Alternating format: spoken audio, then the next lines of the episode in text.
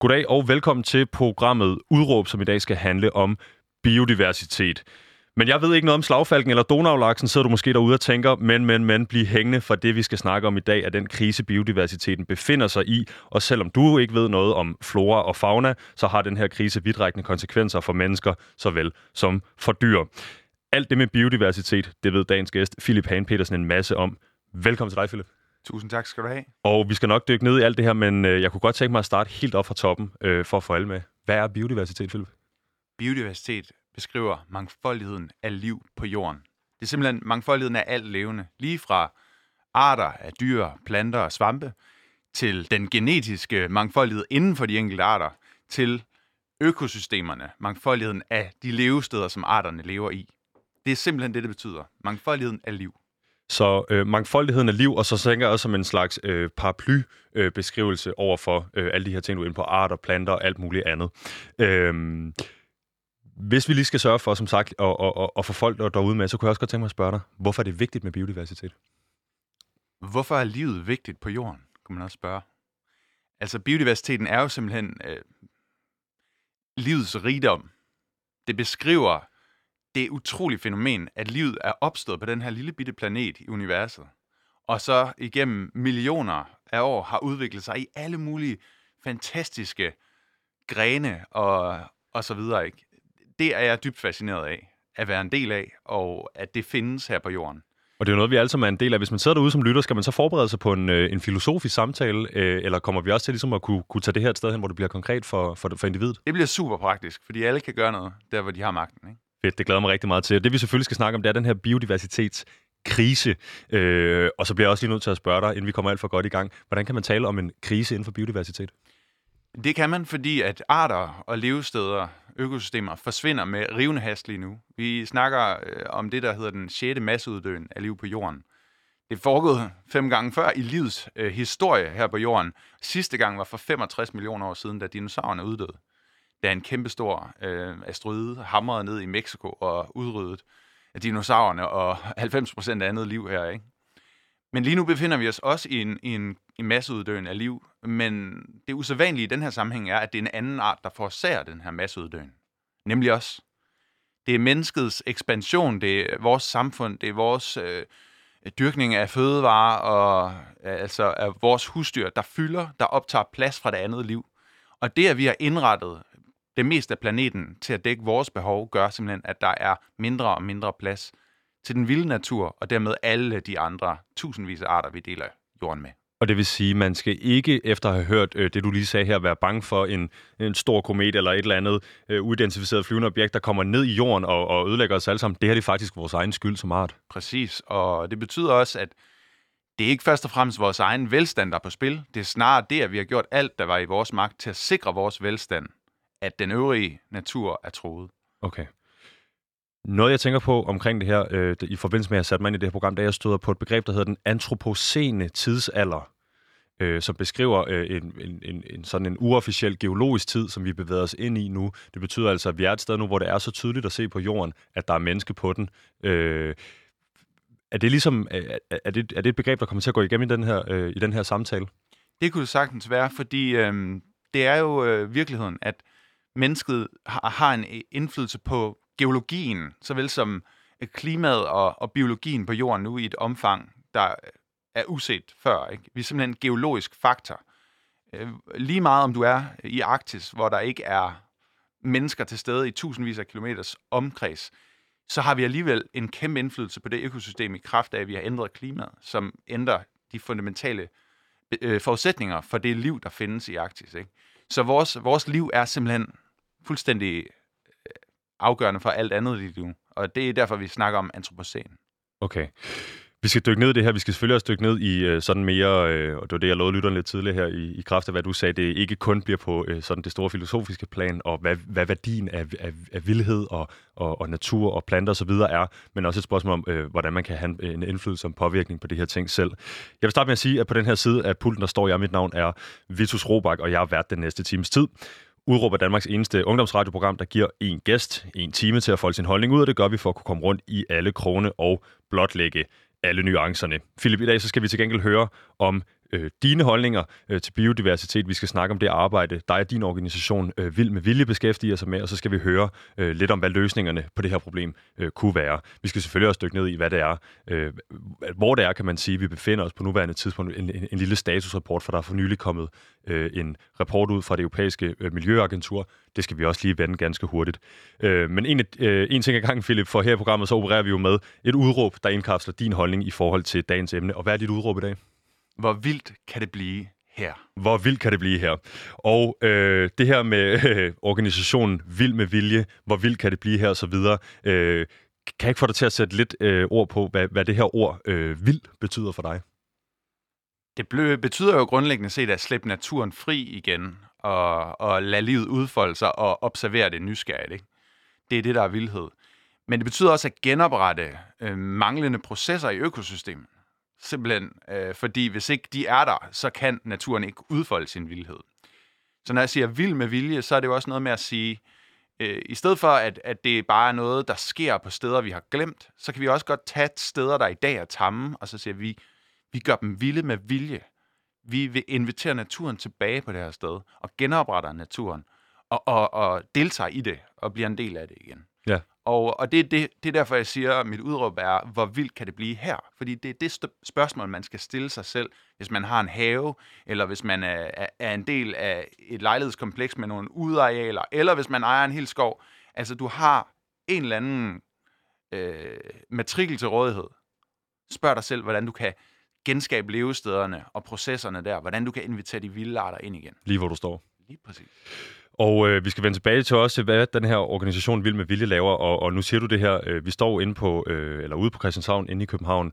Øh, jeg forestiller mig, at her bag os har vi en have, den er egentlig okay vild, og hvis jeg skal ud og opleve sådan øh, naturen og noget, der er vildt, jeg er jo opvokset i København, så vil jeg tage ud i, i, i, dy, i dyrehaven, og måske jeg kunne være heldig at se noget vildt, øh, eller øh, en, en, hvad hedder det, lille dårdyr eller et eller andet. Øh, jeg tænker, når, det kunne også være alle mulige parker og haver rundt omkring i København, mm. noget natur de her, de her steder, jeg nævner nu, parker, haver, øh, dyrehaven osv., er det, er det steder, du tænker er, er vilde steder?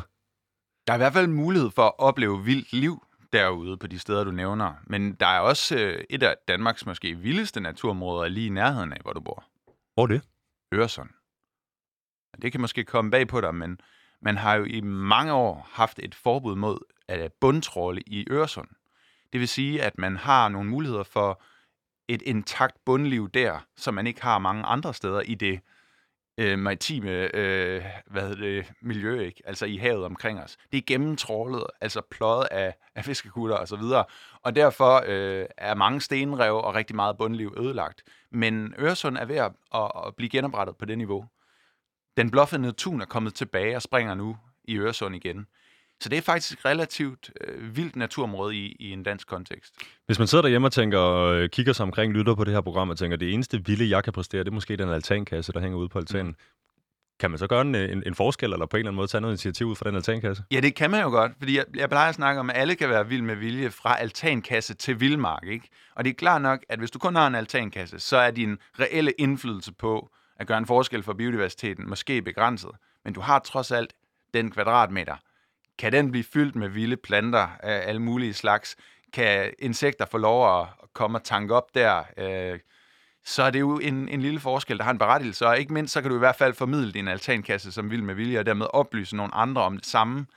Så vild med vilje handler både om den der konkrete forskel, du kan gøre på det plads, du nu har til rådighed, men det handler også om at formidle den historie til andre. Inspirere dem til at gøre en forskel. For det kunne være, at du havde en onkel, der tilfældigvis ejede en skov, der så blev inspireret af din altankasse, der var vild, til at sige, hov, jeg har det den der skov, ikke? Måske kunne den blive rigtig vild. Og så har du lige pludselig haft en større effekt i kraft af din lille vilde altankasse. Dominoeffekt, der starter ude på altanen. ja, nemlig. Øh, Philip, inden vi kommer alt for godt i gang med det her, så kunne jeg godt tænke mig øh, at, at, at lære dig lidt bedre at kende manden bag Vild med Vilje, øh, en organisation, du er formand for. Øh, I øvrigt også øh, formand medejer. Det er lidt svært at finde ud af, kan jeg lige sige, i rådgivningsvirksomheden Habitats. Ja, Habitats er jo en anpartsselskab, altså så jeg er partner i, den, i det selskab, og du det har jo til selskab. formål at tjene penge, ikke? Så, jo. så der snakker vi om... Øh, om at være forretningsmand et eller sted. Men hvis vi tager de her to projekter og, og stiller dem over mm. for hinanden, øh, du siger, at det ene er et, et APS, et anpartsselskab, og øh, det andet er en organisation. En forening. En forening, ja, selvfølgelig. Ja, ja, ja. Øh, øh, jamen, nu har vi hørt lidt om, hvad, hvad Vild med Vilje sådan øh, øh, vil, og vi skal komme ind på, hvad de laver. Kan, kan du lige sætte et på ord på øh, Habitats? Habitats er en rådgivningsvirksomhed, der blev stiftet i 2011, og vi har rådgivet kommuner, virksomheder og øh, alle slags lodsejere i virkeligheden om, hvad de kan gøre for naturen på deres matrikel. Øh, et seneste projekt, vi har været involveret i, er at hjælpe Bane Danmark med at fremme biodiversiteten øh, langs banen og især på baneterrængerne. Der er nemlig en spændende natur. Ban Danmark, det er jo ikke en eller anden øh, en lille kunde, hvor du kommer ud og rådgiver om, om en altankasse. Det er jo en, øh, en kæmpe stor virksomhed. Øh, jeg tænker på, øh, det ene er en forening selvfølgelig. Der tjener man jo ikke penge sådan mm. øh, af sig selv. Det kunne være, man skulle sælge noget... Øh, nej, det, det gider vi ikke gå ind i. Men, men, men i det her øh, øh anpartsselskab, øh, der tjener man penge. Kan man, kan man leve af det her? Kan man tjene ja, det penge kan man. Og, og forhåbentlig så bliver det også mere lukrativt at leve af og genoprette naturen i fremtiden. Så jeg håber, der er unge mennesker derude, vil lytte til det her og tænke, gud, kunne jeg leve af at gøre noget godt for naturen? Kunne jeg starte en virksomhed, der, der gav plads til naturen på en eller anden måde? Jamen, det er jo lige netop det, for man tænker tit, jeg står her med øh, den ene ildsjæl efter den anden. Det er folk øh, som dig, det er folk som øh, alle mulige andre, der beskæftiger sig med alt godt fra naturen til identitetspolitik og bekæmpelse af racisme og alt muligt andet. Og tit og ofte har man lidt en oplevelse af, at det her er virkelig noget, de gør på den, altså i den gode sags tjeneste, mm. øh, men så må man have et bidjob ved siden af eller andet. Det er simpelthen ikke det, jeg hørt dig sige her. Jeg... Nej, det skal gerne være en, en fuldtidsbeskæftigelse, fordi der er så meget arbejde at tage fat på, og der er også plads til mange flere virksomheder, der kan gøre det her. Fordi jeg mærker også, at efterspørgselen på den viden, vi besidder, og andre mindre rådgivningsvirksomheder med biologi som fokus besidder, den, den bliver større og større. Øh, så jeg tror, der er plads til mange flere. Jeg kan kun opfordre folk derude til at studere biologien og engagere sig i det her, og så prøve at starte op. Øhm, det kan også være, at man kan se en forretning inden for biodiversitet, jeg ikke har fået øje på endnu. Der er ingen, der siger, at man skal være rådgiver. Mm-hmm. Hvis vi holder fast på dig, må jeg så spørge dig, øh, øh, hvad er det egentlig, der er sådan, i, i, i, når du vågner om morgenen, hvad er det, der motiverer dig for at fortsætte det her arbejde? Jamen, det var jo lidt det, jeg indledte med. Ikke? Altså, jeg synes simpelthen, at livet omkring os er så fascinerende og fantastisk. Både at være en del af og observere. Øhm, og det har, jeg, det har jeg altid synes egentlig, siden jeg var lille, har jeg haft den her fascination af naturen. Og da jeg var lille, var jeg meget optaget af sådan tegne tegndyr, farlige dyr, tiger, løver, hajer og sådan noget. Det tror jeg, mange drengebørn er. Men også bare den, ja, den her fascination af det vilde derude. Ikke? Og den aftog så på et eller andet tidspunkt, og blev måske vendt til harme, da det gik op for mig, hvor meget os mennesker egentlig skader naturen derude. Og derfor så tænkte jeg bare, det skal vi, øh, det skal vi gøre noget ved. Hvorfor kan vi ikke vende det sådan noget positivt? Kan vi, kan vi skabe en forretning af at gøre noget godt for det liv, jeg elsker så meget derude? Ikke?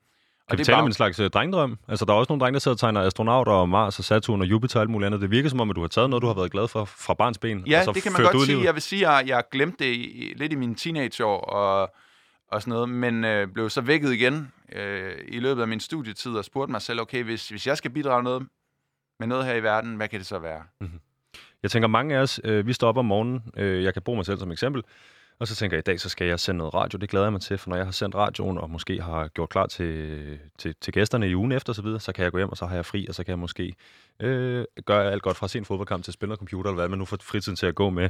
Øh, tror du, det er en, en speciel slags øh, personlighedstype, der giver sig i kast med et projekt, jeg tænker, du nærmest ikke, altså du kan nærmest ikke vinde her, du kan kun gøre det bedre. Forstår du, hvad jeg mener? Ja, jeg forstår godt, hvad du mener. At, øh, der er også god grund til at være deprimeret her, fordi det går jo virkelig ned ad bakke. Og om man mener, at vi kan nå det her, eller om det er en håbløs kamp, og jeg lige så godt bare kunne bruge min tid på at spille fodbold i stedet for, eller windsurf, som jeg foretrækker at gøre i min fritid, jamen det er da et godt spørgsmål. Jeg, jeg er bare nået frem til den konklusion, at det giver mening for mig at prøve, velvidende, at min indflydelse er mikroskopisk i forhold til det store billede, så er det alligevel meningsfuldt for mig at prøve at gøre en forskel, inspirere andre til at gøre en forskel.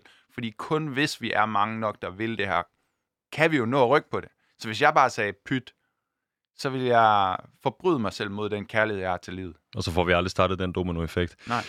Jeg ved, Philip, at du er uddannet kaospilot, øh, og jeg tænker, når man, øh, når man kigger på det, kigger på kaospilotuddannelsen og, og, og dig, øh, manden bag og foran den uddannelse, øh, er det ikke lige netop den rigtige uddannelse til at bekæmpe den her, eller til at kæmpe den her kamp, som vel øh, igen for øh, måske at bruge en, øh, en lidt søgt øh, metafor her, at virke som kamp mellem David og Goliath? Det kunne man godt sige. Altså det, der i hvert fald har været godt ved kaospiloterne i forhold til at skabe bevægelsen Vild med Vilje, foreningen og, og virksomheden, har været det der med at tage et initiativ og tro på det, man brænder for at, at styre projekterne og sådan nogle ting. Ikke? Men på kærespiloterne lærer vi jo ikke meget om biologi. Så, så, så selvom jeg har fået de værktøjer med og den drivkraft, så har jeg jo manglet meget faglighed. Jeg har måttet samle op efterfølgende. Mm. Øhm, man kunne lige så vel have studeret biologi, og så haft den på plads, og så arbejde med, okay, hvordan får jeg mobiliseret de her kræfter? Jeg, jeg, jeg har valgt at gøre det omvendt, ikke? Øhm. Kan det lade sig gøre, og, og på en eller anden måde... Øh jeg vil ikke sige blive uddannet, men altså at, at tilegne sig den her viden, eller, eller kræver det et eller andet helt vanvittigt opoffrelse af, af, af tid, eller venner og familie? Alt Nej, det gør det ikke. Øhm, det, synes jeg, det synes jeg ikke. Jeg synes faktisk, det har været ja, fornøjeligt og spændende altså, at sætte sig ind i. Så hvis man har interessen for det, så kommer det jo også meget af sig selv. Og så er man så heldig, at der findes virkelig mange dygtige biologer i det her land, som øser ud af deres viden.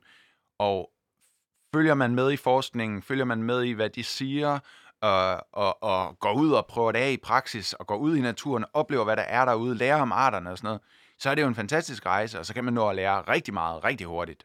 Jeg tænker også, at man kunne lære noget om sig selv på den rejse. Øh, men Philip, jeg vil sige, øh, nu har jeg i hvert fald øh, sådan fyldskørende styr på, øh, hvem mand bag den her organisation En af mændene bag øh, den her organisation, en af personerne vil jeg hellere sige, bag den her organisation er. Øh, jeg vil sige, hvis du sidder derude og øh, netop just har tændt for din radio, så lytter du til udråb på Radio Loud. Mit navn er Vitus Robak. Jeg har været her de næste godt og vel øh, tre kvarter nu, og med mig i studiet er jeg så heldig, at øh, jeg har fået hentet Philip Hahn Petersen ned fra Hanstholm. Øh, det er rigtigt Hanstholm, ikke? Jo. Så nu sagde du med i windsurfing, så tænkte jeg, om det var oppe i Cold Hawaii. Øh, ja, men det er jo ikke langt fra hinanden i virkeligheden. Det er, Cold Hawaii. Hanstholm er en del af Cold Hawaii. Er det det? Ja, ja. Fantastisk. Så ligger det jo øh, lige til højre benet. Øh, Philip, jeg kunne rigtig godt tænke mig øh, at dykke lidt ned i den her organisation Vild med Vilje, øh, fordi øh, det er jo også et spørgsmål om, når man, når man ligesom giver sig ud på den rejse, øh, I har gjort, og, og, og prøver at takle noget, som du selv siger, som hvor målsætningen ikke nødvendigvis er at, at komme helt i mål. Øh, misforstå mig ikke. Øh, så jeg kunne godt tænke mig at høre, hvordan I arbejder med målsætninger, men jeg kunne også godt tænke mig øh, at høre, hvad det er for nogle løsninger, I arbejder med. Mm. Øh, men jeg tænker, hvis vi starter ved starten, hvordan blev den her organisation bragt til liv? Det gjorde den faktisk via virksomheden oprindeligt. Så øh, vi spurgte os selv ret tidligt, altså da vi stiftede virksomheden Habitats, min partner og jeg, øh, hvad er egentlig noget af det allersimpleste, vi kan gøre for biodiversiteten i byerne? Og så kiggede vi på alle de der skide græsplæner, der fylder så utroligt meget. Så tænkte vi, der er sgu ikke ret mange, der spiller fodbold på mange af dem der. Der er ikke mange, der tager solbadning. Kunne de ikke blive til noget, der var lidt vildere? Og hvad ville der egentlig ske, hvis vi bare slap dem løs? Spanket et skilt i jorden. Sådan et skilt her, som jeg står med i hånden. Ikke? Fortæl om skiltet. Jamen, jeg har sådan et træskilt her, så står der vild med vilje, og så står der, det er ikke fordi gardneren holder fri, at planterne vokser vildt. Det er fordi arealet er vildt med vilje. Her skaber vi de bedst mulige betingelser for bier, blomstrende urter, sommerfugle og de mange andre vidunderlige væsener, vi deler verden med. Denne vilde plet gør en forskel lokalt. Når vi er mange nok, kan vi give naturen i Danmark et løft. Skal danskerne smide deres græslåmaskiner ud? Det skal de ikke. Det skal de ikke? Nej, fordi altså, dels er det jo nogle steder, man gerne vil øh, spille fodbold eller tage solbadning. Dels vil du gerne slå en sti igennem sådan vild med vilje område en gang imellem. Men derudover så handler vild med vilje faktisk ikke om at holde op med at slå græs. Det handler om at slå græs på en måde, der gavner mangfoldigheden. Fortæl mig noget om det. Ja, men det er fordi, at øh, alle de planter, og egentlig også de dyr, vi har knyttet til de planter, de er afhængige af en verden fyldt med store, græssende og nippende dyr. Og når de her store dyr, uroksen, vildhesten, uldhårede mammutter, eller næsehorn og mammutter og så videre, er udryddet, jamen så er der, er der kun husdyrene at sætte i stedet, og hvis husdyrene også mangler, altså vores tamkvæg, og vores øh, tamme heste og så videre, så er der jo kun maskinerne at sætte i stedet for, til at simulere den her græsne effekt. Og inde i haver, der er det, eller inde i parker, kan det være ret svært at få plads til nogle store græsne dyr. Og så må græslåmaskinerne komme i stedet for. Jeg tænker ikke helt øh, det, det fyldskørende med, med de store øh, metaldyr. Jeg tænker, der er en eller anden øh, en, en biologisk eller naturlig proces, hvor, hvor naturen simpelthen har, har bedre gavn af. Fuldstændig korrekt. Altså, ja. idealet er jo i selvforvaltende natur med store planteder, der lever og dør i naturen, der skider og laver store lorte, der kan være til gavn for øh, hele den fauna og alle de svampe, der er knyttet til det, dør og bliver til ådsler, der kan gavne den øvrige natur, men også i deres liv, i kraft af, at de skraber i jorden, i kraft af, at de græsser, i kraft af, at de skralder bark af træerne osv., øh, bidrager med en hel masse variation, der er vigtig. Men man perfekt kan, selvregulerende... Ja, en perfekt selvregulerende system, og det er ligesom idealet, man kan stræbe efter. Og det er klart nok, det kan du ikke ligesom gøre i din egen baghave nødvendigvis, men du kan spørge dig selv, hvor vildt kan det blive her? Og det, der vender vi tilbage til udråbet. Altså, hvad er praktisk muligt på den øh, plads, du nu har til rådighed? Har du ikke mulighed for at have, at have den der urokse stående i din baghave, jamen så har du måske en plæneklipper, du kan bruge på den måde. Men, men måske endnu bedre, så har du købt dig en le, som, som, som er nemmere at styre og rare at arbejde med, øh, og som kan skabe større variation. Ikke? Mm-hmm. Så, så det handler om at, at spørge dig selv, hvordan kan du blive din haves urokse? Okay, så er vi ligesom med på, hvad kan man sige, hvad målet og, og, og, og og hvad skal man sige, følelserne bag den her organisation, hvad ja. den vil, og, og også hvordan I prøver at konkretisere det. Ja. Øh, I særdeleshed med de her øh, plakker. Så hvis man finder dem, så er det det her, øh, den, den plakke eller den skive, øh, Philip står med her, øh, det er dansegulvet fra Pan. Ja, det er det simpelthen. Øh, som så er blevet, øh, hvad hedder det, når man øh, trykker med... Øh, det er graveret, lasergraveret. Lasergraveret. Så, så vi har en dygtig skiltemær, der, der fik simpelthen en parti øh, gulvbrædder, så sagde de kommer altså fra Pan Club Copenhagen, og så var vi jo ellevilde, fordi det var jo om nogen et sted, det var altså en gammel bøssebar i København, der eksisterede øh, altså indtil 2007, fra 1980 til 2007. Ja hvor det jo i høj grad handler om at fejre mangfoldighed. Ikke? Yes. Og det er jo også det, det handler om for os, så det, det går fint i tråd med det. Øh, jeg det må fand... desværre melde, at man ikke længere kan købe det her skilt. Vi har solgt dem alle sammen, så det er kun et spørgsmål om at, at købe dem af nogen, der måtte have dem derude. Vi, okay. vi laver nye skilte af andre genbrugsmaterialer, selvfølgelig. De kommer i shoppen igen. Men det her er altså ret eksklusivt. Der er Fedt. jo kun én pæn Jeg kigger også på den med nogle sultne men jeg får ikke lov at beholde den, kan jeg forstå. Nej, Philip, øh, øh, mere konkret i den her øh, organisation, øh, øh, foredrag, workshops, hvad er det ligesom, øh, hvordan kommer I ud og snakker med folk omkring det her? Rigtig mange øh, foredrag rundt omkring i landet øh, holder vi øh, for boligforeninger, der gerne vil gøre noget på deres matrikler, for virksomheder, øh, for lokalafdelinger, Danmarks Naturfredningsforening, eller hvad det nu kan være. Der er alle mulige, der er interesseret i at, at få praktisk viden om, hvordan de kan gavne de vilde arter på egen matrikel, eller hvordan de kan inspirere flere til at gøre det. Så det, det er lige fra øh, politikere i kommuner til, øh, altså, til skolebørn, ikke? eller gymnasier og sådan noget. Så det, det, det synes jeg er en rigtig godt, en, en god måde for mig at viderebringe min begejstring for naturen, fordi der brænder jeg igennem.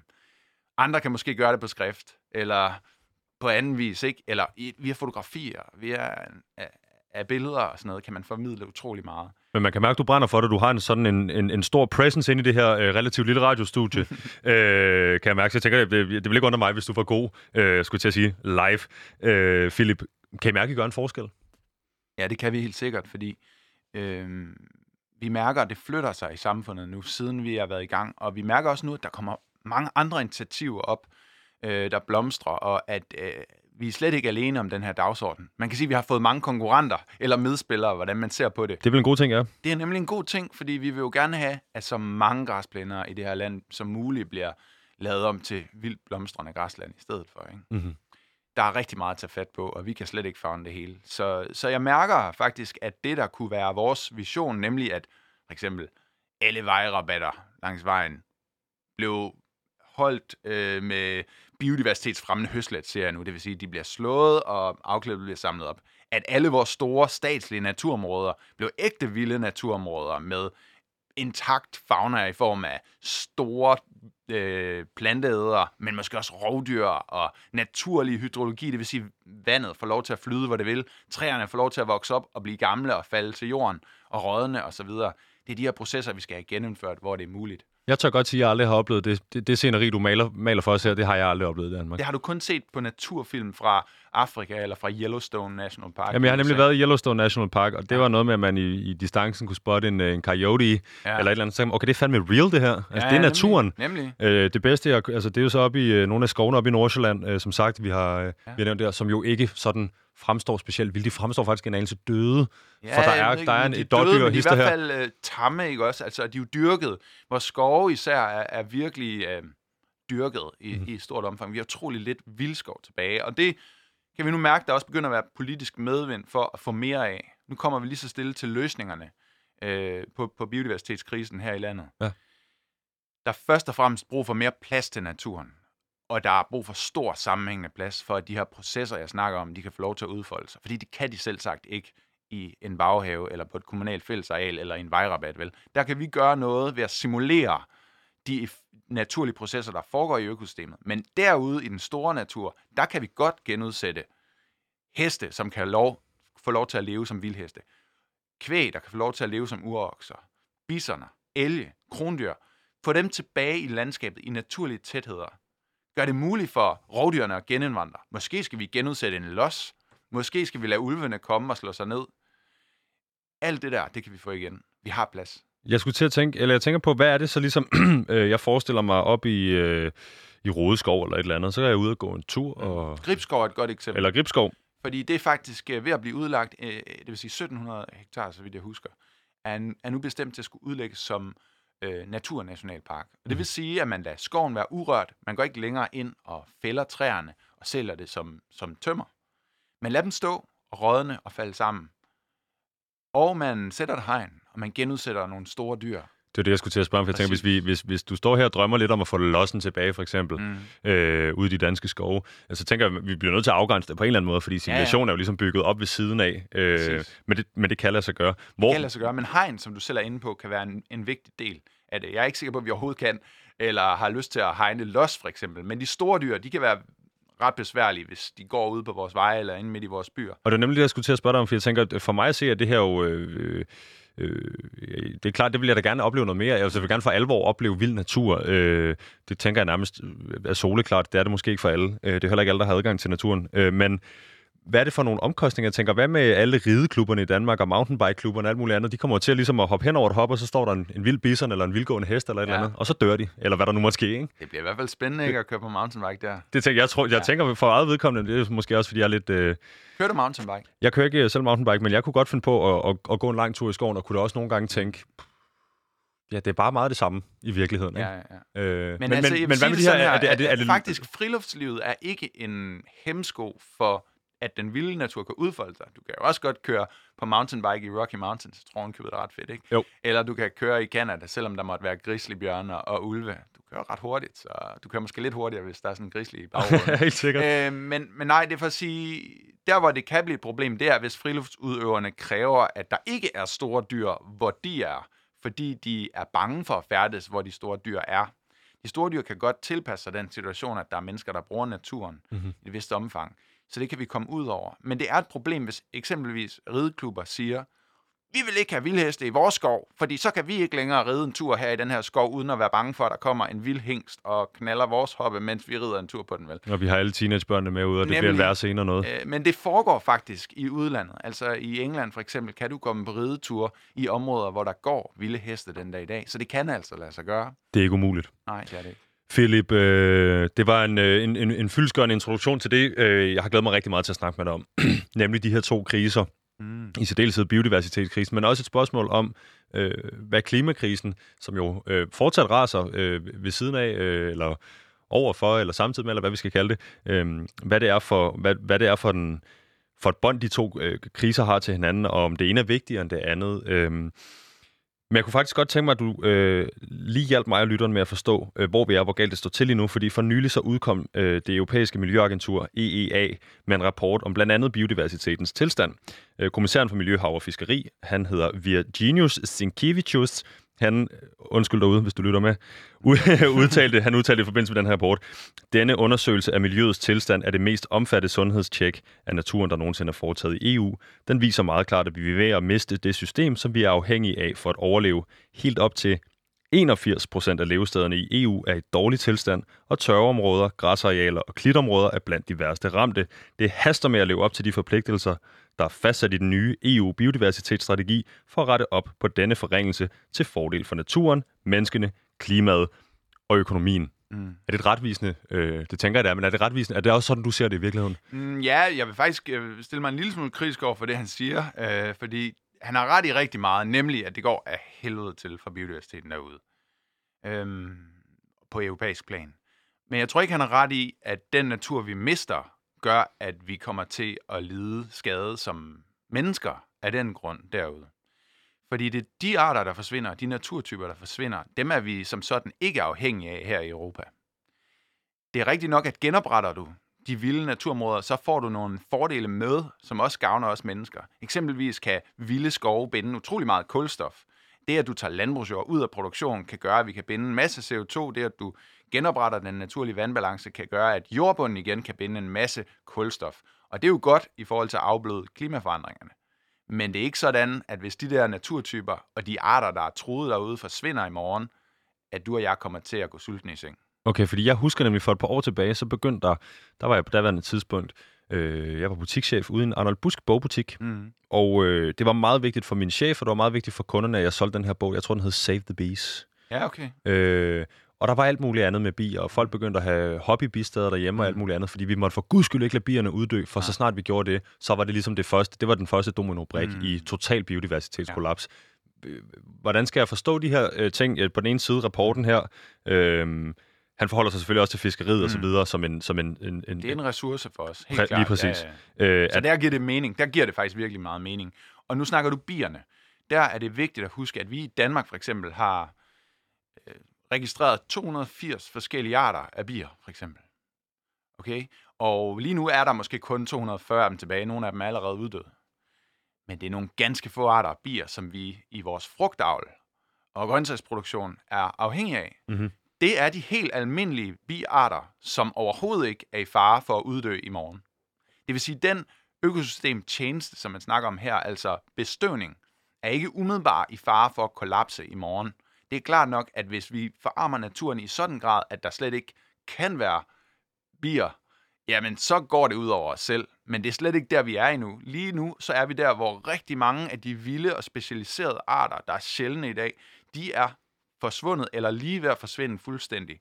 Og i og med, at de er så sjældne allerede, så betyder de intet for dit og mit ved og vel, andet end at det er fantastisk at dele verden med dem, og at de har en ret til at være der i egen øh, altså, eksistens. Ikke? så hvis vi skal hjælpe den lytter, der sidder derude og tænker, øh, hvordan skal jeg forstå, at biodiversitetskrisen er vigtig, sidestillet med klimakrisen, som slår os alle sammen ihjel? Skal jeg så som, som, som lytter på det, du siger her, forstå, at, at, at det i virkeligheden ikke handler om vores arts overlevelse, men det handler om, om, om noget smukt og noget, og noget lækkert, men i virkeligheden noget, som måske er i sekundært til, til, til en anden krise, der står og banker på døren, som, øh, som jo både bliver malet op som noget, der kan slå os alle sammen om- udrydde Jeg det bryder mig om, du siger noget smukt og lækkert, fordi faktisk er meget af den her natur, jeg snakker om, ikke nødvendigvis smuk og lækker, vel? Altså, bare tænk på den fauna og, og så videre, der er knyttet til lort eller ådsler. Øh, jo, der er nogle smukke arter indimellem, men, men altså, det handler om noget større end det, end hvad der på, på overfladen er smukt og lækkert.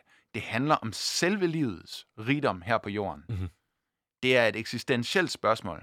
Det er forfærdeligt at tænke på, at du og jeg som menneske er skyld i, at livets mulighed for at udvikle sig til stadig nye højder indskrænkes, fordi vi fylder mere og mere og indskrænker livets diversitet, og dermed mulighed for at udvikle sig i fremtiden. Ikke? Men det er, det, det er der, hvor jeg tænker, det, i det du sagde det der med, at, at, at du og jeg som øh, mennesker er, er, er skyld i at, at, at mindske biodiversitet, så fik jeg sådan en, uh, jeg fik sådan en uh, op i, ja. Op i ryggen. Ah, jeg tænker, det er, jeg ikke, det er jeg simpelthen ikke så meget for. Ej vel? Og jeg synes, det er ubehageligt at blive mindet om i virkeligheden. Mm. Øh, på den ene side. På den anden side, så ved jeg også ligesom... Øh, uden at skulle gå ned i øh, neoliberalismen, så er det der, vi befinder os, og, og den verdensorden, du og jeg lever under, hedder kroner og øre, hvis man sætter Mm. det lidt firkantet op Mm. langt hen ad vejen. Øhm, så til sådan, jeg vil gerne lidt tilbage til det her med, skal vi prioritere den her krise øh, før klimakrisen? Er der plads til begge kriser samtidig? Eller? Der er plads til begge øh, kriser samtidig, øh, og man kan godt sige, at i hvert fald, hvis vi ser på det som en naturkrise, så ja, vi kan komme derud, hvor der er tipping points for naturen også, hvor det kommer til at have direkte negative konsekvenser for du og jeg. Rydder vi hele Amazonas, jamen så etableres der en tør busksteppe, savanne eller sådan noget, i stedet for hele det klimatiske system, der er knyttet til den store regnskov, som påvirker det globale klima, og også mulighederne for at dyrke fødevarer i Sydamerika som sådan, kan stå for fald. Men de enkelte arter af orkideer eller myrer, der måtte være i den regnskovs, der kunne være tusindvis af forskellige, ikke? Dem er vi ikke nødvendigvis afhængige af. Men de kommer Men- heller ikke tilbage, når de første er væk. De kommer heller ikke tilbage, når de først er væk, men vælger vi at beskytte Amazonas, så kan man som helhed, som system, så gavner vi både os selv, men vi giver samtidig plads til alle de fantastiske skabninger, vi deler jorden med. Så jeg skal ikke nødvendigvis forstå biodiversitetskrisen som den første dominobrik i, i, en, i en klimakrise-kontekst. Øh, og jeg kunne sikkert øh, regne mig frem til, at hvis jeg bliver ved med at stille det her spørgsmål, så bliver du træt af at høre på mig. Nej, nej, men jeg synes, det er en vildt spændende diskussion, ja. så lad os bare øh, blive i den. Øh, også fordi den, den er ikke helt vildt sort og hvid. Men klimakrisen, hvis man skal skære det hårdt op, klimakrisen handler i høj grad om at redde vores egen røv. Fordi vi kan komme derud, hvor det bliver virkelig ubehageligt at leve her på jorden, at der er rigtig store sted, øh, områder, hvor vi ikke kan dyrke fødevarer, hvor folk må flygte i stort antal fra. Der bliver enormt pres på de ressourcer, der er tilbage. Der bliver måske krig om dem, og så videre, og der bliver oversvømmelser og naturkatastrofer, orkaner og så videre. Det er virkelig skidt. Så det bliver vi nødt til at gøre noget ved, for at redde vores egen røv. Det er ikke helt det samme, der gør sig gældende, når, når det handler om biodiversiteten. Fordi biodiversitetskrisen er først og fremmest opstået, fordi vi har indrettet jorden til at opfylde vores behov i forvejen. Og derfor så tænker jeg også, at når vi begynder at opdage, at vi er ved at gøre noget ved naturen i sådan en omfang, at det, at det, det rammer os selv i røven, så skal vi nok gøre noget ved det, tror jeg. Altså, fordi vi er ret gode til at sørge for vores egen velstand, når man tænker på det. Vi har det virkelig godt her i Danmark, men som den der rapport fra det europæiske miljøagentur også virker, viser, så Danmark, næst efter Belgien, det sted i hele EU, hvor naturen er i aller dårligst forfatning. Så vi har fantastisk velstand, men vi har totalt forarmet naturen. Og noget, du også fortalte mig, da vi snakkede sammen i går, Philip, det er et modsatte ende i Europa. Der ligger Bulgarien, ikke sandt? Eller var det Rumænien? Ja, jeg kan ikke huske, hvilke af de to, men det kan vi selvfølgelig tjekke op på. Men det vi, du og jeg snakkede mm. om, øh, det får vi producer til at kigge på, mm. øh, det du og jeg snakkede om, det var, det var da egentlig mærkeligt, mm. øh, hvis vi snakker om det her med velstand og, og, og naturens mm. tilstand, at vi i Danmark har en enorm høj velstand for menneskerne, men ja. at vi er så opdrettet et land. Jeg tror, vi er det mest opdrettede land i verden sammen ja, med Bangladesh. Opdyrket, opdyrket ja, hedder det, ja. ja præcis. Øh, hvis ikke jeg tager fejl, ja. Men det betyder også, at hvis det hele er, er marker, øh, mm. så, så er der jo ligesom, det er jo meget, øh, hvad hedder det, mono, øh, mono, monokultur, ikke? monokultur ja, nemlig at der står en plante på tyndervis af land. Ja. Øh, og det er så x antal dyr, der kan øh, leve i, i symbiose med den her plante osv. Og, og så har vi lande som Bulgarien og Rumænien i den anden ende. Jeg kan ikke huske, hvad for en det er, mm. men det finder vi ud af. Bulgarien, siger mm. producer. Øhm, som har meget mere biodiversitet. Og så snakkede du og jeg nemlig om, mm. hvordan kan det være? Og er det et spørgsmål om, at øh, at, at bulgarerne er væsentligt bedre til at imødekomme øh, biodiversitetsproblemet, eller er det et spørgsmål om, og for at sætte det meget firkantet, mm. hvor langt de er nået sådan i deres civilisation, mm. og i forhold til at opdyrke deres eget land osv.? Der kan selvfølgelig være noget geografi her, der spiller ind her. Har du øh, store bjergeegne, så kan det jo være utrolig uvejsomt at komme derop og opdyrke dem, og så dermed besværligt at, at, at, at få de ressourcer ud af dem, du måske... Tilbage til kroner og øre, verdensorden, kapitalisme osv. Men øh, det kan også hænge sammen med, at man nogle steder simpelthen ikke er nået dertil endnu, og Brasilien er et meget godt eksempel. Det er jo Bolsonaros øh, altså argument, når europæerne kommer og siger, du må ikke fælde Amazonas. Hvad, hvad, hvad har I selv gjort? Tal for jer selv. I har allerede ødelagt jeres natur. Jeg vil gerne have nogle flere kvæg og nogle mere søjermarker, ikke? Så derfor så rydder den her skov. Det er godt for vores penge på lige nu godt være, at der er nogle langsigtede perspektiver, han ikke ser. Men han, han har egentlig bare tænkt sig at gøre det samme, som vi har gjort her i Europa mange steder, og i høj grad i Danmark. Opdyrke landet, så han kan tjene penge på det per hektar, og så han kan hive folk ud af fattigdom på den Der vælger i velstand. Præcis. Og, og, og det er det, det, der er lidt deprimerende. Altså, vi, vi tror måske, som Danmark, at vi er et civiliseret, øh, grønt foregangsland. Men når det gælder biodiversitet og vild natur, så er vi et kæmpe uland. Vi er simpelthen røven af 4. division. Det kan jo godt være lidt hårdt at få at vide. Vi er røven af fjerde dimension, når det kommer, fjerde division, når det kommer til biodiversitetskrisen. Mm. I forbindelse med det her med biodiversitet og klimakrisen og alt det her, øh, de her øh, forskellige ting, der øh, på, mange måder er ind over hinanden, så vil den nyttige Netflix-bruger under coronakrisen her have lagt mærke til, at der kom en dokumentar på Netflix, der hed A Life on Our Planet. Det er David Attenboroughs øh, testamente, kan man vel godt sige. Øh, det er ham, vi kender fra øh, Our Planet og alle de her andre BBC-producerede øh, naturdokumentarer. Han siger i forbindelse med den her øh, dokumentar kommer ud, jeg har aldrig forsøgt at løfte en pegefinger i de andre øh, dokumentarer, vi har lavet omkring klimakrisen og biodiversitetskrisen osv., for så vidste jeg, at folk ville øh, føle det som en formaning og stå op med at se mm. med den her gang, der får I det råt for usødet. Mm. Man følger ligesom ham igennem hele hans liv. Han er super, mm. super gammel, og derfor har han oplevet den her mm. biodiversitetskrise udfolde sig. Han har nogle fantastiske historier fra sine unge 20'ere, hvor han oplever en helt anden jord, end den du og jeg står mm. på i dag. Øhm, man kan ligesom sige, det den du dokumentar primært beskæftiger sig med biodiversitetskrisen. Den går også ligesom over at tage, øh, drager lidt på sammenhængen og så videre. Og jeg vil ikke i øvrigt bruge meget mere tid på det for dem, der ikke har set den, men jeg kunne godt tænke mig øh, øh, ligesom at høre, hvis det stod til dig, og du kan ikke løse alle problemer på én gang, men, men, men, men løser vi så den her øh, klimakrise først, eller løser vi den her biodiversitetskrise, øh, biodiversitetskrise først? Vi bliver nødt til at løse dem begge to samtidig. Og vi kan heldigvis også bruge nogle af de samme virkemidler. Og det skal vi især tænke på i et land som Danmark. Fordi som jeg siger, det er at udlægge arealer til vild natur, til vild skov, genskab tørremoser og, og forvandlet tilbage i landskabet. Det binder vildt meget kulstof, samtidig med, at det giver plads til de vilde arter igen. Mhm. Så løsningen er faktisk lige for, vi kan gøre begge dele på samme tid, og vi skal gøre begge dele på samme tid, hvis ikke det skal gå øh, amok i begge retninger.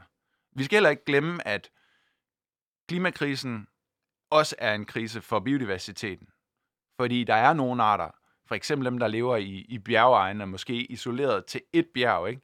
Jamen, hvor skal de kravle op, når det bjerg bliver varmere og varmere? De kan ligesom ikke komme videre end til toppen, og så uddør de.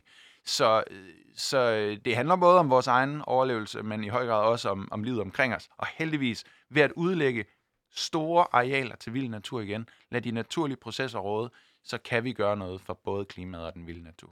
For nylig blev der spillet øh, nogle tal på banen. Øh, det var noget, jeg blev bekendt med her i løbet af september, tror jeg. Det var øh, dansk politiker, hvis navn jeg lige øh, ikke kan huske på nuværende tidspunkt, kan Thijs sikkert hjælpe mig med, øh, som siger, øh, de vil gerne være med til at afsætte 200 millioner øh, til at, og, og, og, og det man jo i virkeligheden gør i Danmarks tilfælde, det er, at vi er så op, Mm. øh, opdyrket. Det var vores miljøminister, Lea Wermelin. Lea Wermelin lige præcis, som siger, vi vil henover, jeg tror det er henover en fireårig periode, øh, afsætte 200 millioner Ja, ja, 50 millioner om året. Lige præcis.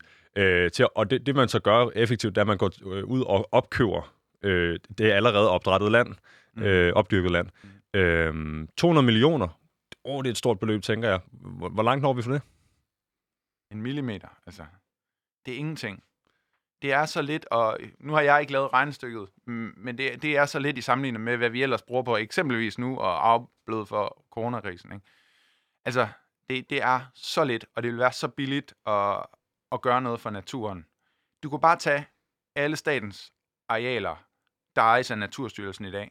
Sige, nu skal de ikke gå til skovdyrkning og til øh, landbrugstilskud, som, som tilfældet ofte er i dag. Nej, nu skal de være vilde natur. Allerede der vil man med et snuptag fra regeringens side kunne gøre en stor forskel for biodiversiteten. Og det er der, hvor jeg stiller mig øh, spørgende over for, hvorfor man ikke gør det. For så vidt jeg forstår det, så er den her øh, øh, træ-eksport, vi har i Danmark, det er ikke noget, vi tjener specielt mange penge på. Det, det, det der, hvor økonomien ligger i det her, er de arbejdspladser, der er forbundet med, med at fælde de her træer. Mm. Jeg tænker, det vil da også kræve nogle arbejdspladser og, og genskabe vild natur. Kunne man ikke på en eller anden måde bytte de her ting over? Der er selvfølgelig det ikke noget, da. vi kan ikke eksportere vild natur, men så kan vi redde øh, landet undervejs. Ja. Eller hvordan? Altså i virkeligheden fører det her lidt tilbage til vores mission i Vild med Vilje. Fordi den reelle barriere er egentlig ikke det praktiske. Det er at ændre den kultur, der styrer vores natur. Og den kultur, den findes også i vores embedsværk. Den findes også blandt vores politikere. Den findes i befolkningen hele vejen igennem. Det er et kulturhistorisk perspektiv, at vores skove er dyrket, og at vi tog dem fra næsten ingenting, og at vi så begyndte at indfrede dem og genopdyrke dem og, og få rejst de her skove igen. Ikke? Det er der noget stolthed i, det er der et fag i. Det er et fag at være øh, skov- og landskabsingeniør, eller øh, skovrider, skovfod og så videre. Så, så skovbruget har jo stor indflydelse der, lige så vel som landbrugstraditionerne også er noget, der holdes i hævd og sådan noget ting. Så når vi giver plads tilbage til naturen og lader den vilde natur råde, så slipper vi kontrollen med den. Og man må ikke glemme, at rigtig mange har lagt deres identitet i at være dem, der holder styr på det der landskab derude. Mhm. Så det er ekstremt udfordrende for os som mennesker i alle lag i samfundet, fra græsplænen til vildmarken, at slippe kontrollen igen og lade naturen indfinde sig. Og du har fuldstændig ret, der er nye jobs i det her. Altså hvis du laver sådan en naturnationalpark, så, så i stedet for at finde ud af, hvilke træer, der skal fælde, som du måske gjorde før, så skal du sørge for, at den der hegnslinje, den holdes fri, sådan så strømmen ikke går, og så dyrene ikke løber ud. Øh, Det kan også være, at du skal sørge for at formidle den her natur til de mange gæster, der nu gerne vil komme og opleve den. Så det skal du også sørge for at gøre. Så er der turismepenge i det. Der er masser af turismepenge i det, og folk vælter til. Det kan vi se nu fra Mols Laboratoriets arealer på Djursland, hvor man har gjort det her nu. Øh, i, hvad har de gjort det i, i fire år eller sådan noget, ikke? Har de taget hele deres område, øh, sat et stort hegn, droppet alle indre hegn, sat heste ud, der får lov til at leve som vilde heste, sat kvæg ud, der får lov til at leve som vilde køer, eller urokser, om man vil. Og så har de bare sat sig tilbage og observeret det nu. Hvad sker der? Og besøgstallene boomer.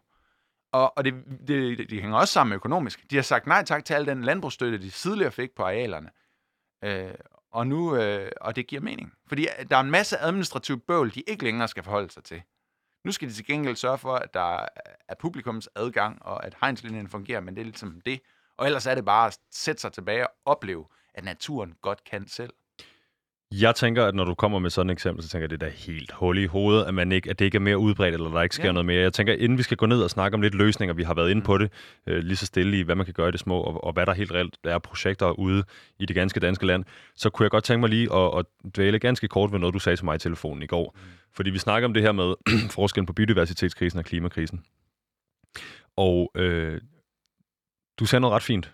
Du sagde, at for at appellere øh, til folks øh, hjerner, må man først appellere til deres hjerter, eller for at bytte rundt på deres... For at appellere til folks hjerter, øh, øh, for at kunne appellere til folks hjerner, må man kunne appellere til folks hjerter. Det er den ja, vej rundt, det er. Rigtigt, ja. øh, altså, i, i, i klimakrisens tilfælde, øh, der er det sådan meget, der er det meget mere sort på hvidt. Hvis ikke mm. vi snart gør noget, så uddør vi som race. Pla- planeten er pisse ligeglad. Planeten ja, er fuldstændig ligeglad ja. med os. Men i det her tilfælde, der bliver man nødt til ligesom at prøve at, at, at, at, at trænge ind i folks øh, hoveder gennem deres hjerter, og ja. prøve at få dem til at forstå og elske mm. de her ting. Øhm, er, det noget, er, det, er, det, er det ligesom noget, I arbejder med, når I arbejder med løsninger øh, i, i, i Vild med Vilje? Ja, fordi det, jeg oplever virker, når jeg gerne vil have folk til at gøre noget andet på deres matrikel, det er at, at fortælle dem, Jamen, er du klar over, at den der lille fine plante, du har stående i din græsplæne, almindelig Kellington hedder den, ikke et kønt navn til sådan en køn plante, jamen det er en værtsplante for den utrolig smukke sommerfugl, der hedder almindelig blåfugl, eller for seksplettet køllesværmer, eller for 140 andre arter af insekter i dansk natur. Ja, der er faktisk 38 arter af insekter, der er fuldstændig afhængige af den her art. Har du set, hvor smukke de er? Har du set, hvor spændende de er? Det vækker folks nysgerrighed og de kender, gud, lever de her? Kan de være her, hvis jeg har bare den plante? Og så får man lyst til at få flere planter. Andre planter, der kan være værtsplanter for andre insekter. Og så udfolder sig en eller anden nysgerrighed, en eller anden naturkærlighed, som, som man kan vække, og så får man lyst til at gøre noget mere. Øh, det, det er virkelig en god vej til, uh, til at inspirere. Frem for bare pisken og, og sige, jamen det går helvede til og sådan noget. Så er der virkelig noget dejligt i den her genforvildelsesdagsorden, eller rewilding-dagsorden, som vi snakker om, nemlig det, at naturen kan blive rig og vild igen, hvis vi giver plads til det, og vi kan få lov til at være med i eventyret. Og når man så har inspireret folk, ja. hvad er det så, og lad os komme til det nu, hvad er det så for nogle løsningsmodeller, I arbejder med? Og måske vi skal starte i det små, og så bevæge os lidt ja. op eller noget. Hvad, det her er jo, er jo meget det små. Jeg har en... Øh, øh, en altan derhjemme, og jeg har nogle, øh, mulighed for nogle altankasser osv. Jeg kunne da enormt godt tænke mig ligesom at, at være vært for en sommerfuglerace ja, eller art ja. eller et eller andet. Øh, det, det er så for mig. Hvad, hvad, er, hvad er løsningerne? Altså, hvordan kommer vi i mål, og, og hvad er det, I rådgiver? i en lille altankasse skulle du så sikre dig, at du havde øh, dels nogle nektarplanter, som den voksne sommerfugl kunne suge nektar på, for at se sukker, den havde brug for, men endnu vigtigere, de værtsplanter, som laverne måtte være afhængige af. Hver eneste sommerfuglart har en tilknyttet værtsplante, som dens larve skal spise, før den kan udvikle sig, forpuppe sig og forvandles til en voksen sommerfugl. Så du skal måske have lancetvejbred, kællingetand og øh, musevikke. Så kan du have øh, okkergul pletvinge, almindelig blåfugl og isblåfugl i din altankasse. Det er fantastisk. Det er så meget optimistisk at tro, at de lige indfinder sig der, og du får det levested på så lidt plads. Naturligvis. Fordi de, de kræver typisk mere plads. Men lad os forestille os, at hele din boligblok gjorde det, eller, eller at de gjorde det på fællesarealerne dernede, så er der en reel mulighed for, at almindelig blåfugl nu får et nyt levested der, ikke? På Indre Østerbro. Ja, det er fantastisk. Det kunne det godt ske, altså, og, og hvis vi snakker bynatur, så er det jo interessant at se på, at i bykernen af for eksempel Aarhus, og du sammenligner med det dyrkede land ved siden af, så er mangfoldigheden af arter større i byen, end er på landet i dagens Danmark. Det er jo helt sindssygt. Det er sindssygt at tænke på. Og det er fordi, at vores landbrug, det fylder så utroligt meget, og der er så lidt plads til de arter. Der er bare en smule øh, hvad kan man sige, kredsende med deres levesteder. I byen, der har du en naturlig variation i kraft af, at du har høje, lodrette, varme flader, der udgør noget, der kunne minde om klipper. Så her kunne arter, der egentlig er knyttet til klippelandskaber, pludselig indfinde sig. Men du har også en kirkegård, assistenskirkegården, her i København for eksempel, ikke? Jamen den har stået der i hundredvis af år, og, og der kan du måske godt stå og være en sjælden lav på en gravsten, uden at nogen ligesom går og, og tager noget algefjerner og fjerner dig af den grund. Eller et gammelt træ, der får lov til at stå og blive et sted for øh, svampe, billelaver og, og, og fugle, der har brug for huletræer og sådan noget. Ikke? Så der er jo steder i byen, hvor der kan være plads til mere liv, end der kan være i vores opdyrkede landskab i dag. Hvor meget oplever du, at, at, at bystyrene er villige til at, at, at prøve de her ting af og, og, og gå i dialog med jer og få jeg ved ikke, om der skal beplantning op på de her vægge, for at Mm. den får en, en rigtig klippevæg-side feel, eller øh, øh, altså er der, er, der, er der interesse fra, fra kommunerne og byerne osv.? Ja, og det er det, vi virkelig mærker flytter sig nu. Øh, Vild med Vilje er jo en organisation, der også man kan være medlem af som kommune, og så kan vi hjælpe med formidlingen af vild og natur i den pågældende kommune til borgerne, så der opnås forståelse for, hvorfor en græsplæne lige pludselig er blevet vild at se på. Ikke? Så det, det er i høj grad sådan, vi fungerer, og vi mærker en, en stærkt voksende interesse fra kommunernes side nu til at gøre det her. Senest har vi også set Jørgen Kommune i Naturkommunen Blomstre Vildt øh, på, på tv med, med Frank Eriksen, altså bunderøven, der, der prøver at, at omdanne den der kommune øh, til blomstrende græsland igen. Ikke? Og, og- det har også bredt sig nu til mange andre kommuner. De vil det samme. De vil også være vilde med vilje. Og det leder så videre til øh, det næste spørgsmål, fordi øh, på overfladen er jo ikke en lobbyorganisation, men jeg tænker, der skal vel også et eller andet til fra politisk øh, hånd, øh, hvis, hvis, hvis det ligesom skal vinde indtræf i hele landet, eller på national plan. Ja. Det, altså, øh, selvfølgelig faktisk, har kommunerne jeg vil faktisk noget at skulle så sagt. grov at sige, at vi kan ikke løse biodiversitetskrisen med de her tiltag, som vi for eksempel advokerer for i haver og parker og vejrabatter alene. Så kommunerne kan ikke gøre det her alene. Vi, vi har i høj grad brug for, at Miljøministeriet træder frem, at Naturstyrelsen tager ansvar for deres arealer, fordi det er de store sammenhængende arealer. Det er der, hvor levestederne for de super sjældne arter er i dag, at vi først og fremmest skal gøre en indsats. Vi startede med at sige, jamen alt fra altankasse til vildmark har ret, og vi kan alle sammen gøre en forskel. Men det er klart, desto mere areal du råder over, desto mere plads du råder over, desto mere værdifuld og uerstattelig natur du råder over, desto større et ansvar har du også. Så skal vi gøre noget for naturen her i Danmark, så skal vi gøre noget der, hvor naturen allerede er, og så skal vi udvide derfra. Der er både brug for de her øh, helt konkrete øh, små tiltag, vi sørger for at pushe derude og mægtiggøre folk til at gøre, men vi har altså brug for, at vores regering også tager sig sammen. Philip, vi har godt og vel to-tre minutter tilbage i det her program. Jeg vil godt tage de sidste to-tre minutter af til at lade dig drømme en lille smule foran en tændt mikrofon. Øh, hvad, altså, hvad kan det blive til, hvis, hvis vi prøver selvfølgelig at sige, øh, der er jo ikke noget øh, ved den samtale, vi har stået og haft her, der tænker, eller hvor der får mig til at tænke, at Philip han skal frem med sit eget budskab, og Philip han skal være øh, øh, vildminister i Danmark om 20 år, når det virker som en enormt altruistisk plan, du har gang i her, og for, og for vores allesammens bedste. Hvad, hvad kan, hvis ikke du og din organisation, hvad, hvad, kan, hvad kan vi drive det her til, hvis vi, hvis vi slipper det fri og snakker ren utopi? Vi kunne sagtens forestille os, at vi havde komplette vilde økosystemer. For eksempel oppe i Thy, hvor jeg bor, Nationalpark Thy. Der er masser af plads, og vi, vi er faktisk ganske få mennesker, der bor der. Vi kunne, øh, vi kunne for eksempel sætte et langt hegn langs den østlige grænse på Nationalparken, så vi kunne have vilde dyr i naturlige tætheder, der ikke løber ind på marken og ind i skoven, hvor de gør skade, og hvor de i øvrigt heller ikke bidrager med deres økosystemeffekter til naturen. Nej, ægte vild natur, hvor dyrene får lov til at leve og dø, blive til ådsler, hvor rovdyrene også kan gå på jagt og så videre, og hvor vi kan få nogle kæmpe store naturoplevelser, vi troede kun var muligt at få i Afrika. Altså, det kan vi få igen i Danmark. Det kan blive kæmpestort, og det kan vi gøre mange steder. Altså, og jeg drømmer selvfølgelig om, at det her både sker i den store skala, hvor vi får de komplette økosystemer tilbage, men selvfølgelig også, at det bliver normen i haver og vejrabatter og baneterrænger og, og, og byer osv., fordi der er også et potentiale. Jeg drømmer om hele paletten, ikke? Mens du står og ligner en flækket træsko inde i mit studie. Ja! Det er jo så skønt, det er en fed energi. Øh, hvad, hvis, øh, hvad hvis vi, altså inden vi går i studiet her, så viser du mig et kort. Ja. Ja. På det kort, øh, der kan man simpelthen se, at øh, Danmark, altså det er, Mm. for skal det meget hurtigt ud, øh, så er det, de røde masser ikke gode, og Danmark er stort set rød, og vi er rød øh, hele Danmark, og vi er rød ude i havet omkring Danmark, så kan det være Øresund måske lige et heldigt lille spot. ja. Øh, det, vi skal af med de her røde områder, og, og, og, Ja. og ligesom have dem til at være lige så gode som hvem. Hvem er det, vi skal spejle os efter? Er der nogen, der gør det her ordentligt i Europa? Er der nogen, der gør det ordentligt? Er der nogen, der virkelig øh, leder fortruppen? Var det Bulgarien, der var allerbedst? Det var det. Ja. Jeg har ikke studeret, hvad Bulgarien har gjort, eller gør, eller om de har gjort det med vilje. Altså er det tilfældigt, at de har det her tilbage, eller har de faktisk taget stilling og fået en egentlig naturbeskyttelse?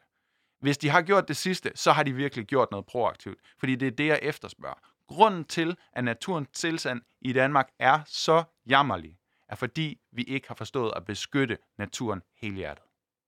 Det vil altså være det sidste ord øh, for dig i dag. Philip Hagen Petersen, tusind, tusind tak, fordi du kom. Hele vejen op fra, øh, ikke Klitmøller, men Hanstholm. Øh, øh, ja, øh, lidt opløftende, lidt, øh, lidt realitetstjek, og så lidt opløftende til sidst igen. Jeg tror på det. Jeg vil sige tusind tak, for, øh, fordi du kom, Philip, som sagt. Du har lyttet til Udråb derude med mig, Visus Robak, her på Radio Loud. Programmet var produceret af Park Productions, og dagens producer hedder Thijs Kamuk. Det var jo også dagens tilrettelægger, altså Thijs Kamuk. Hvis du sidder derude med en holdning, så del med os på udråbsnabelag radioloud.dk.